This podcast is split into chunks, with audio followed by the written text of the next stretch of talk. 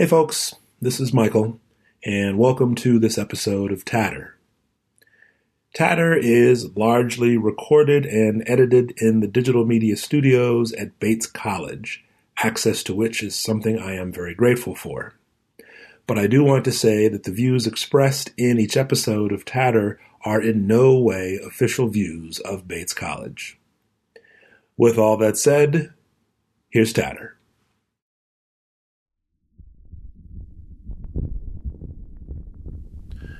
One of the ways that people make meaning out of the events in their lives is by telling stories. The popularity of such programs as the Moth Radio Hour and Snap Judgment, as well as story based podcasts such as Love and Radio and The Memory Palace, attests to how compelling we find stories. To paraphrase my friend Peter Aguero, when we tell stories and we can tell from people's reactions that our stories have resonated with their experience, and when we hear stories and the stories we hear resonate with our experience, it tells us, it reminds us that in his terms, we are not alone in the world. Tatter is a podcast on policy and politics, so it might not be obvious why an episode here would focus on stories, but stories matter in that arena as well. For example, people make sense of individual struggles and groups' struggles for social justice by telling stories, as when people tell stories about the U.S. civil rights movement, women's movements, labor movements, or movements for equality for LGBTQ people. What do those stories look like, and what are the risks and rewards of telling them the way they're often told? These are the kinds of issues that I recently discussed with four guests, and this episode is based on that conversation. Note that at one point in this episode there is so called adult language. But in any event, the title of this episode is Where True Stories Lie. I'm Jonathan Adler. I'm a psychology professor at Olin College of Engineering, and I also do some teaching at Harvard Medical School. Um, and my connection to stories really takes three forms. Um, first, almost all of my research is about the role of stories in people's lives. I, I look at the way people make meaning out of their lives by telling stories about them and the ways in which those stories do or do not support their mental health. I also work closely with a nonprofit um, that's based here in Cambridge called Health Story Collaborative, where we work with medical patients to help them make sense of their experiences with illness and healing. Um, and then I also come at stories from the from a theatrical background. Um, I have a pretty strong background in theater, mostly directing, and so I'm interested in the ways in which stories bring people together and, and share experiences. I'm Skylar Bear, and my experience with storytelling has primarily been with the group The Story Collider, uh, to start with, telling stories about science live on stage. But my other experiences have been with the online format, writing, uh, doing videos, and podcasts. Hi, I'm Tara Clancy, um, and uh, I guess my experience is, is, with the Moth. I'm a host of the Moth main stage shows, and I've told a bunch of stories um, also on the Moth Radio Hour, as well as um, snap judgment and risk. And I'm a, I'm an I'm an author of a memoir. I um I do a lot of talking about myself. Terrible. And you've recently been uh, one of the panelists on Wait Wait Don't Tell Me. That's right. I was. I've been a two. I'm a, now. I'm a return panelist on Wait Wait Don't Tell Me. I think we're gonna. I think we're gonna do it again. I don't think they, they haven't heard the last of me over there. That's awesome. Last but not least, Adriana. Yeah, so I'm Adriana Salerno. I'm a math professor at Bates College, um, and I'm originally from Venezuela, so I'm an immigrant and a nerd. Um, I I think my main, uh, well, so my, my experiences with storytelling come from, first of all, growing up in a family where we like to tell, tell stories, tall tales, lies sometimes, and um, the uh, and and I feel like a lot of of my teaching is a little bit storytelling, um, telling students stories about sort of what what the you know math is like and being a mathematician is like. I also like to write about being a mathematician. I've been uh, blogging about it for a long time, and I also have told stories here at the corner, which is in Maine. And I told once at the Story Collider, and I love telling stories. Um, just I also love talking about myself, but I don't I don't make a living out of it. So for each of you, do you have favorite kinds of stories? So for me, for example, first person narrative is one of my, as with the moth, is one of my favorite forms. Folk tales, less so. But I wonder for you, what are some of your favorite kinds of stories? I like a lot of different kinds of stories. I really like the personal narrative story versus sort of like a third person perspective. I like to hear about the character development from sort of the author of the tale you're hearing. Um, I I generally um, like like it when there's a big personal change in the story because some some tales are about you know adventures and all these outside elements coming in like say like the odyssey. And the best part of the odyssey for me actually was uh, the changes odysseus. You know you could see happen in the text less so all the particular adventures he went on I'm definitely also all about the first person narrative. Um, even as a child, I was really not that interested in fantasy or science fiction. I'm I'm interested in stories about people, um, even if those are fictional stories about people. Uh, I think life is dramatic enough that there's um, lots to mine there. So that's definitely my preferred genre.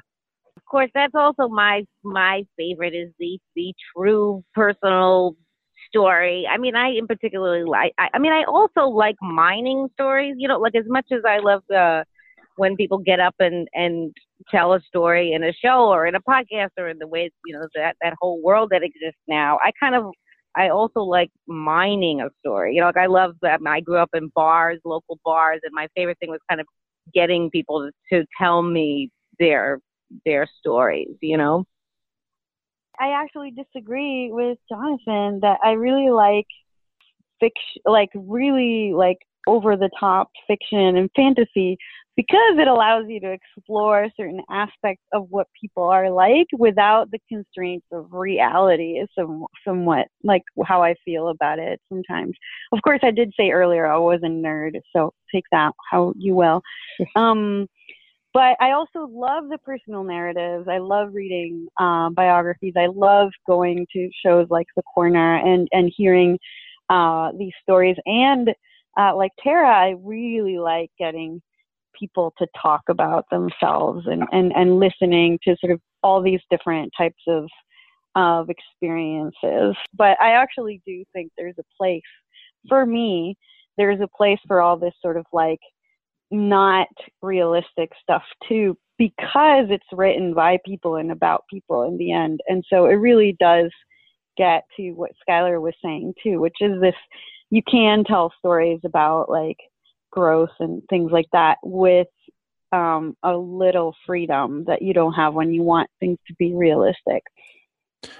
One of the things that Adriana just reminded me of, or really both Adriana and Jonathan, and their different perspectives on fantasy is uh, you remind me of a film that I saw this this uh, winter and spring. Saw it not once, not twice, not three times. I saw it four times. Any guess as to what I went to see four times? I know, but I already knew. Okay, you can go ahead and give it away. What did I go see four times, Adriana? Black Panther. Uh, that is correct. I went to go see. That's what I was going to guess. Oh. so, uh, dear, dear uh, white friends of mine, uh, uh, did any of you not see Black Panther? I have toddlers. I haven't been to the movies in ages. Ah. I will not judge you, especially because you at least knew that was uh, going to be it. Uh, Skylar and Tara, have you seen it? I have not. Uh, I'm embarrassed to say, and we keep talking about how we want to see it. But when I did have a chance to go back to Maine to visit Tom, and we were deciding between Black Panther and A Wrinkle in Time, we went to go see A Wrinkle in Time because it was like one of my favorite books as a kid. So I, and I've seen it in part. I've seen it in part, um, which I know is kind of crazy. But I was like on a plane, and I got to see about half of it. But I'm the same. I mean, come on. I've also I have two kids, and uh, you know, so it's it, getting to the movies is like this is a difficult thing. Although I think so, yeah. but I as my plan was like when it came out, uh, maybe is it out already? Can you rent it on uh, iTunes? If I think that was my plan, you know. I'm not sure, but if not, it will be available soon. That way, I'm sure. Uh, so, well, this will be a brief uh, back and forth with Adriana then, because um, Adriana, you've seen it, right? Yep. Okay. So I saw it with you, by the way. oh fuck.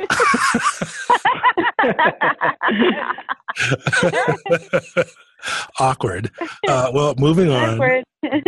So um, one of the, it, I think of it as fantastical because obviously it's about this fictional kingdom of Wakanda, uh, which is this place filled with African uh, black uh, people who violate all of the dominant cultural stereotypes of blacks as poor and criminal. It's this thriving uh, fictional African nation of Wakanda with technology that is it's part of this Afrofuturism uh, genre. So there's this technology that is far in advance of what anyone actually has in the contemporary uh, real world, and it's wonderful and inspiring, but at the same time, it's fictional. And so, Adriana, did that did that diminish its impact at all? That that it was beautiful and and and and um, and they were successful, but it was it stood as sort of a contrast to what is actually sadly the case for many people of color around the world. That didn't diminish it at all.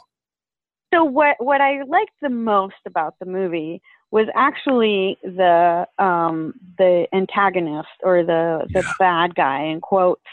Yeah. Um, and one of the things that I really liked is that you saw the experience of a very frustrated, very angry African American man and how he deals with this like fantastical world. And so I thought that relationship and his sort of his lens and how he takes Wakanda and like and that I mean Wakanda is a world of privilege and affluence. And so sort of that that contrast I think highlighted a lot more like what the difficulties were for for the for the uh, for Kill, Killmonger, which is not the most serious name you could think of, but for this man who um, who grew up in um, where is it that he grew up in? South Central oh. uh, Los Angeles, I believe. Certainly, uh, California. No, I think it was it was California, but it was um, oh, it was, Oakland. was it Oakland? It was yeah. Oakland. Yeah.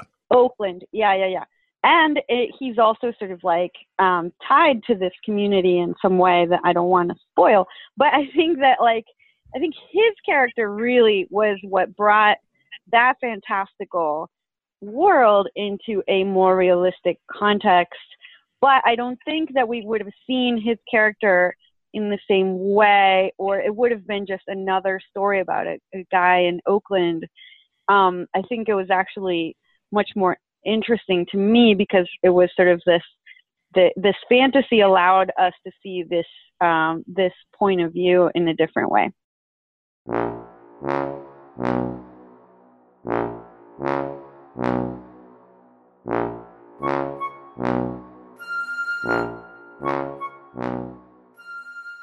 We should probably segue toward a yeah. story that we are all familiar with, and it's it's the story of David and Goliath. And even though that story originates in the Bible, although there may be other versions of it in, in other religious traditions with which I'm not familiar, it's a story that is often revived and used as an account for oppressed peoples struggling against their oppressors uh, so, for example, uh, the documentary Food Chains uh, describes a labor movement in um, uh, Florida where grossly underpaid tomato uh, harvesters. The film is about their struggle uh, for better compensation from the Publix supermarket chain. As compelling as those stories are, and one of the things that's really compelling about David and Goliath is you can view it as demonstrating how a really smart, resourceful um, uh, little person or little group can triumph over uh, a dominant, uh, a dominant and much more powerful uh, entity. But I, I personally wonder if there are are risks with that story. So, for example, I think one risk is that it it emphasizes individual attributes uh, on the part of the person who's struggling, and it doesn't do enough to emphasize the potency of structural uh, forces that are obstacles to success. And I actually think you the way you captured both sides of the coin there um, are I think they're exactly right on. And I also think um, I think what is so compelling, at least to American audiences, about the David and Goliath story is is that triumph. Um, it is fundamentally a redemptive story, right? It is a story about bad things that turn out good. And the theme of redemption has been sort of traced as a, as a signature American theme. It is the kind of stories that Americans resonate with and have loved really since the beginning, right? Like the Puritan narratives were also about leaving oppression for salvation. Um, the ex slave narratives are about that. Um, and we see this everywhere in contemporary culture. Um, ads have redemptive qualities to them. Top 40 songs have redemptive themes to them. So we just love that theme, and it's everywhere in American culture. And I and as you pointed out, American culture tends to be an overly individualistic, sort of ignoring of the broader cultural forces um, that are around us and and have real impacts. So I think I think it is the David and Goliath story is a classic example of a redemption sequence with the good and the bad that come from that. I think there is one more uh, issue I see with this is that this narrative actually romanticizes this kind of struggle, and you kind of feel like this, you know, um, it's it's even more worthwhile if you are the scrappy underdog that like makes it through. Whereas um, I think that that a more collaborative, less dramatic story might get at the point that you need the people at the top to help the scrappy underdog to not be so much the scrappy under. You know what I mean? I feel like there is a part of, of romanticizing like the struggle and the and the strife and then making it through. There's also this survivorship bias. It's like for all the Davids, there's a whole bunch of people who didn't make it, right? right. And so like uh, I do think that there are some risks in the in the romantic idea of the like scrappy underdog because I think that there are a lot of scrappy underdogs that get lost in the mix because because we only see the ones that make it. I think too, just picking up on that really good insight. Not only does do the people who haven't succeeded or haven't triumphed in the end get left behind, but actually there's a burden on people to feel like they can make this story out of their lives. So yeah. in my work with Health Story Collaborative, we I we do a lot of collecting of stories of people with really significant and sometimes terminal medical illnesses and they often feel like the dominant narrative of cancer say is like I became a fighter and then I triumphed. And so they're yes. sort of doubly down and out if they can if A, they can't beat their cancer and B, they can't tell a redemptive story about it. Yes, yes. That is really right. Sometimes cancer just sucks, or sometimes the yes. little guy doesn't win, mm-hmm. um, and we don't really have room for those stories in our culture. Um, I was just going to jump in and say one thing that I think of when I think of David and Goliath stories. You know, there's that individualistic aspect of it where it's David. It's not like people versus Goliath. It's David versus Goliath, mm-hmm. right? It's not like the people and um, and I think about that a lot now that I'm currently uh, working in Congress because a lot of things are about like the people and things happening as a group because that's really the only way things get done.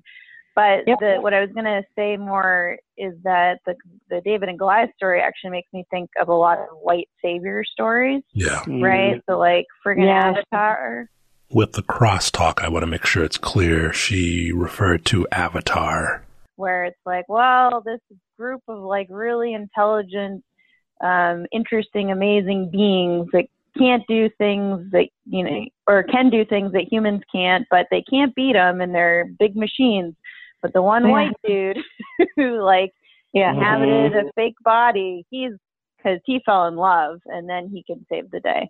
And so like at the end of the day the story is about him and not about the people which it really should be about um, mm-hmm. because because it's really about their their struggle to survive and their struggle and but they couldn't do it without um, without him. And so, and so there are a lot of classic stories like that. And to just go back to, I don't know who made this point, but it's like you have to somehow be your own hero. And if you're not set up to be a hero and you're just set up to be a collaborator or supporter, that's like not worth enough. Um, mm-hmm. And that's not true. That's just not true. and even so. in Black Panther, there's a little bit of that white savior uh, uh, oh yeah. You'll, but you'll have to see it. Um, well, part of what motivated me to uh, organize this conversation was my own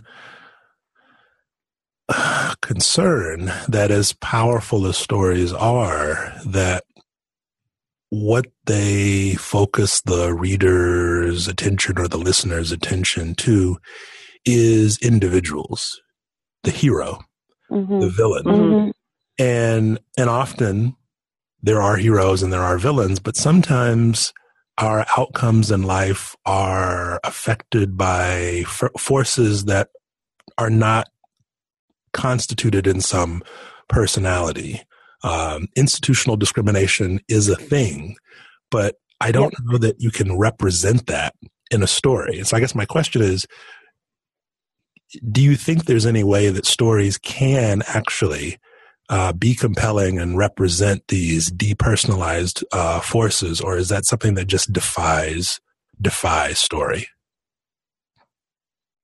Hmm. it's a really good question.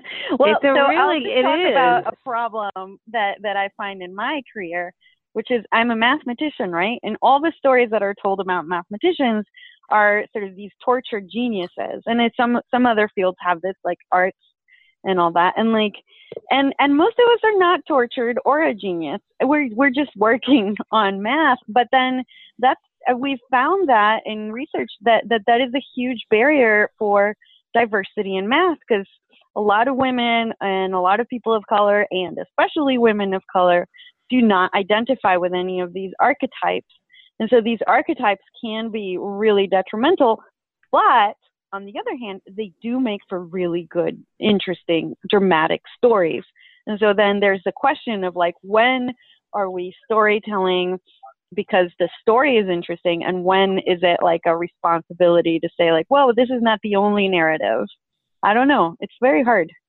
I think that people, when they when they feel like they didn't triumph or they did a, they aren't the hero, they think there's no story to tell. So it's like you know, it's hard to kind of like get somebody up to the mic. You know, like I remember what one of my favorite moments when, you know, I was talking to my my all the people in my life, and so I grew up, you know, sort of New York, native New York, white working class, mostly Italians, and I was asking that my mother. I said, you know, why was it you think that it, you know basically what we figured out was that it had been something like 73 years since A Tree Grows in Brooklyn was written, and that that was the last book written by a working class New York woman about us right? Yeah. And it was like this mm-hmm. crazy statistic, and it was very frustrating for people. But and then here I was writing this book, and that was part of my motivation.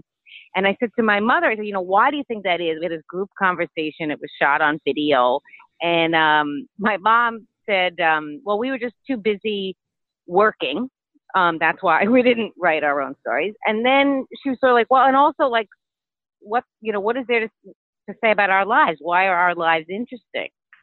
and I was like, wow, you know, um, and I can't go into like the whole of my background and my story and my mom's story, but I've told stories about me and my mom and her very interesting life on the moth, and to think that she thought she didn't have a story, you know, she thought mm-hmm. that she didn't, you know, that it wasn't some because I guess you know she's not now like some rich lady or you know because she didn't have this kind of like redemptive, totally you know transformative story. And so I think what we struggle with, and even I know at the Moth, we're trying to get those kinds of po- folks just up to the mic, you know, to even know, to even to be able to answer your question, to get those kinds of stories, you know, from out of people. The word genius, I was reading an article recently, like the root of the word genius is actually like something like male essence. Uh, so like it's very, I'm, I'm serious. It's like it's like oh you go God. to like the root of the word and it like literally has like a male element like locked up in the oh. definition of like the meaning of that word. Um, because people, you know, like, oh, he's a genius, but people don't say that about women as much. But like, there's sort of this like, you know, what genius means is like the struggling genius is like, you know, you're going to do this great thing, you're going to make a thing, or you're going to find a thing, and and that's what science is. And and it's not about um, collaborating, right? Which is a huge, huge important thing in science and math is to collaborate because together you can you can find like out amazing things about the universe. But if you all play in your sandbox looking for your little like genius rock buried in there, you know you're probably not going to get very far. And so mm-hmm. um, a lot of the time when I hear about female scientist stories, a lot of it has to do with like sort of that people pay attention to are like David and Goliath stories about like, well, she was sexually discriminated against and then she changed the system, but they aren't I feel like I don't hear as many stories of like, wow, like she got all these people together to do this great thing and now we like know XYZ and there are a few stories out there, but that tends not to be like the focus of these great collaboration stories, which I think are sometimes the best thing going on in science right now especially with diversity, because when you have more diversity, there's like lots of different things to collaborate about. Um, but again, like Tara said, a lot of these people don't think that they have a story to tell because they didn't like climb a mountain or whatever. Um, and but but there is so much to tell there. And an author that I actually really like to read um, is Richard Russo because he writes these like hilarious stories about blue collar towns in like New England and and New York. I mean, I don't know if everyone here enjoys his books, but they're just about like normal people. And that's one of the things I love about those books. And not everything is good and not everything is bad. And they're just so they're so enjoyable because they're I think in some ways more relatable.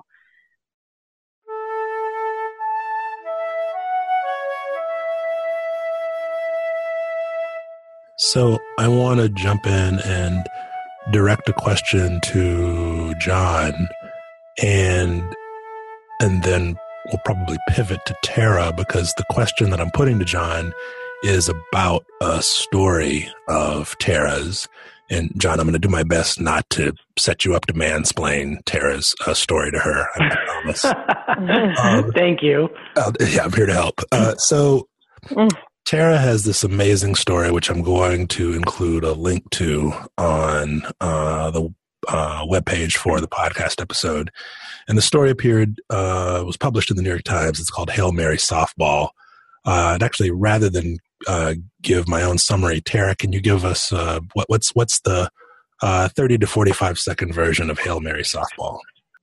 Okay, uh, the 30 second version. Um, so when I was a kid, I played on a, a Catholic youth league in in Queens, uh, wherein all of the girls. This was a league that had both boys and girls, but the girl. I mean, we didn't play against one another, but there was a boys' side and a girls' side, uh, and all the girls played on cement we played on blacktop, and all of the boys were given the very few grass and dirt uh, baseball fields uh, in New York City, um, even um, across ages, and even when we were at at an age where we, our pitch speeds were the same. You know, uh, we played on. Uh, on concrete, and so in some very bizarre uh, set of circumstances, essentially one um, one faithful season, my team um, sort of in this crazy moment of of just rebellion started sliding on asphalt. As a um, you know, just as a, as a way to to because we wanted to win first and foremost. But I think somewhere in the subconscious of some very young little girls, we were this was a a, a rebellion, um, and there was never a rule against sliding on asphalt, so it became kind of controversial because they had to ultimately let us do it, even though we were really getting hurt. Um, so Is that a good 30 second version? That's perfect. And, Is that enough? And, and one okay. of the things that I love about the story is the richness of the characters, everyone from you and your dad to Michelle, who was the first girl to slide on asphalt. But one of the other characters I would argue in that story is a character who's not personified, and that character is sexism.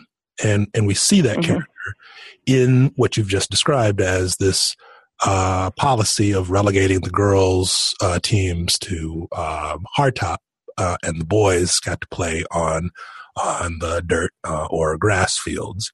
And so, for me, that makes me wonder if the way in which systemic factors are more likely to be represented in stories is abstractly uh, and uh, and implicitly in the way that I don't think the word sexism is ever actually used in your story, but you see that it's there in this in this practice. And so, John, as someone who actually has a has a background in drama, I wonder if you would agree with my I mean, what I'm, I'll put it, I'll put it perhaps more strongly than I actually believe, but is an, is an author more likely to successfully represent um, a, a, systemic barrier to equality by representing it uh, in implicit and abstract terms, uh, as Tara did in her story? You know, that's a good question. I don't, I don't know that I have a systematic insight into that.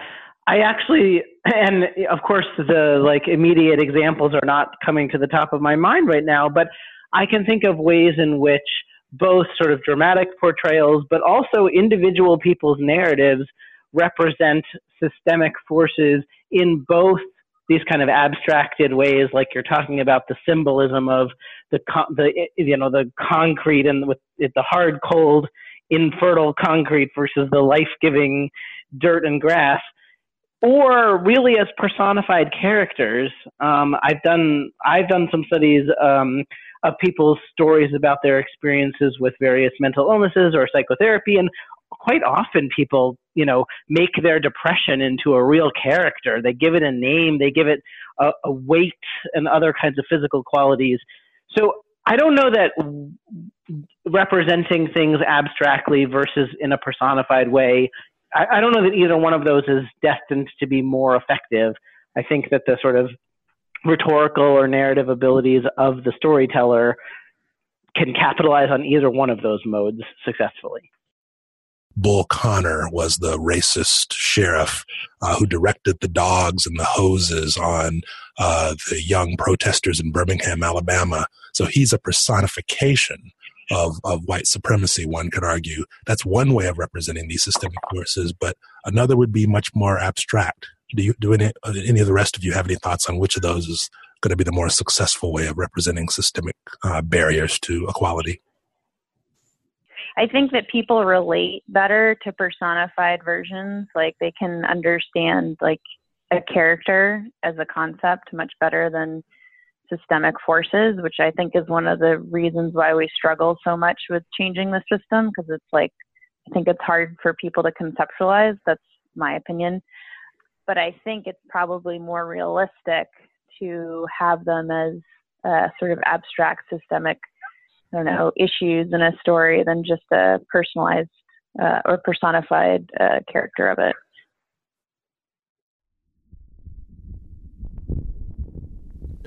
So that's all of the conversation that I'm going to feature in this episode. But before I wrap up, I want to say that for me as a social psychologist, this conversation raised interesting questions, or at least questions that I find interesting, about the impact that stories told about social justice have on their audiences and their audiences' support for or opposition to policies that might increase uh, equality. And I hope that this conversation may have raised such questions for other social psychologists. At the same time, I'm a podcaster and a filmmaker, and this conversation has raised questions for me there about the potential risks and rewards of, say, relying upon the David and Goliath story form. And I hope that this conversation may have raised such questions for other podcasters and filmmakers. But in any case, that's it for Tatter. And I want to thank Jonathan, and Skylar and Tara and Adriana for taking the time to talk with me. If you want to learn more about them, visit tatter.fireside.fm, where there are links to the Health Story Collaborative that Jonathan mentioned. There's a link to Skylar's appearance on the Colbert Report, and I'm serious. There's a link to Tara's essay or story, really, in the New York Times titled Hail Mary Softball, and there is a link to Adriana's blog.